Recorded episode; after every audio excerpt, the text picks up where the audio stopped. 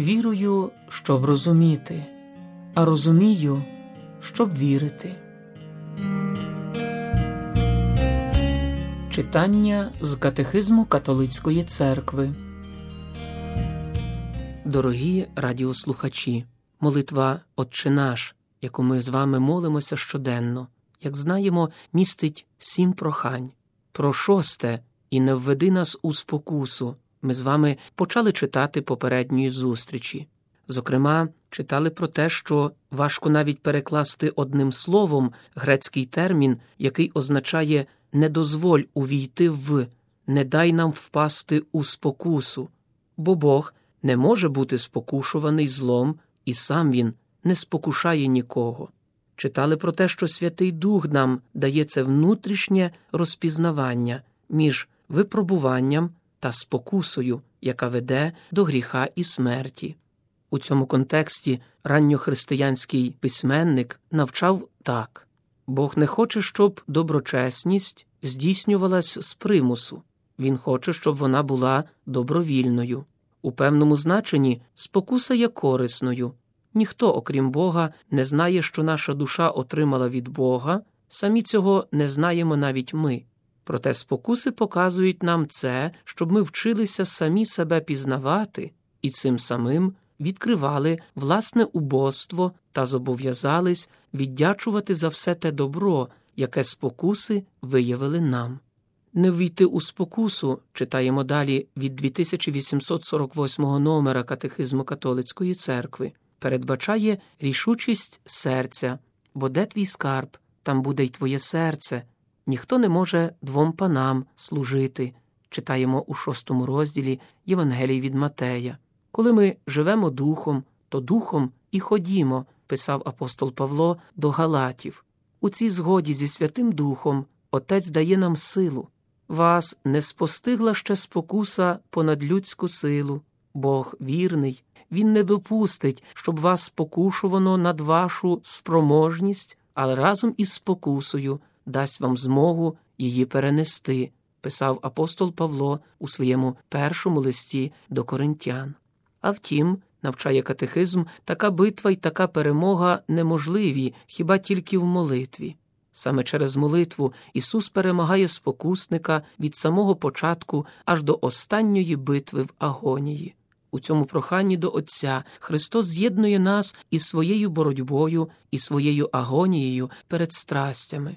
Тут наполегливо лунає заклик до пильності серця та співучасті у чуванні Христа. Чування це охорона серця, і Ісус просить Отця за нас бережи їх заради імени Твого, як написано у 17 розділі Євангелії від Івана. Святий Дух безперервно вимагає розбудити нас до цього чування. Це прохання набирає свого драматичного значення у зв'язку з останньою спокусою в нашій боротьбі на землі. Це прохання про витривалість до кінця. Ось приходжу, наче злодій, блаженний, хто чуває, проголошує книга Откровення у 16 розділі.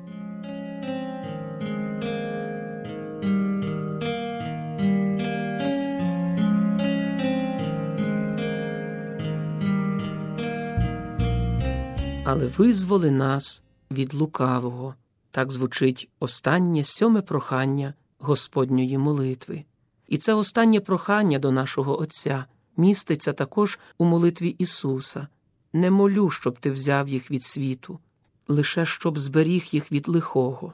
Це прохання стосується кожного з нас особисто, але завжди саме ми молимося у співпричасті з усією церквою і за визволення всього людського роду. Молитва Господня безперервно відкриває нас до повного обсягу історії і плану Божого спасіння. Наша взаємозалежність у драмі гріха і смерті змінюється на солідарність у тілі Христовому, у співпричасті святих.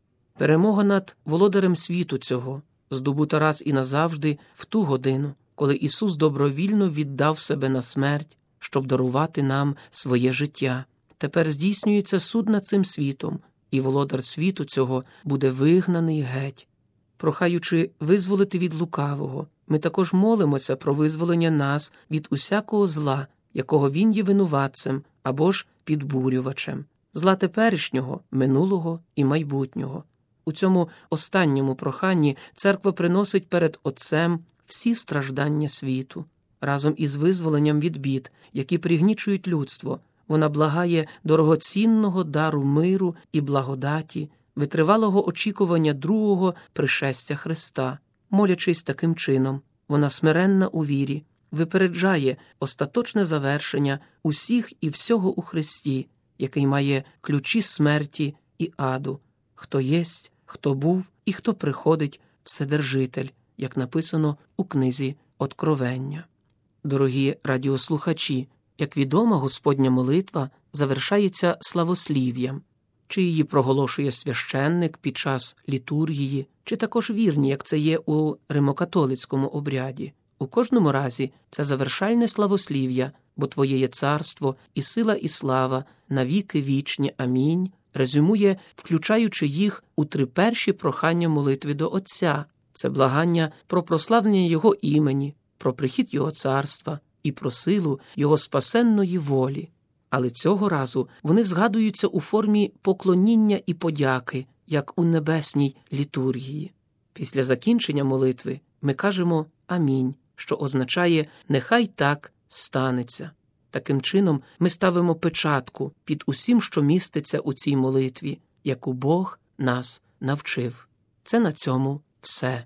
Дорогі радіослухачі, ми з вами завершили читання катехизму католицької церкви, яке лунало протягом тих кількох років в ефірі української секції Ватиканського радіо. У цій рубриці про катехизм католицької церкви ми з вами провели понад 300 зустрічей. Я щиро дякую вам за увагу і за те, що ви товаришували у цій пізнавальній мандрівці сторінками катехизму католицької церкви. На все добре, слава Ісусу Христу! То спраглий хай прийде і п'є, повір Христові, щоб збулось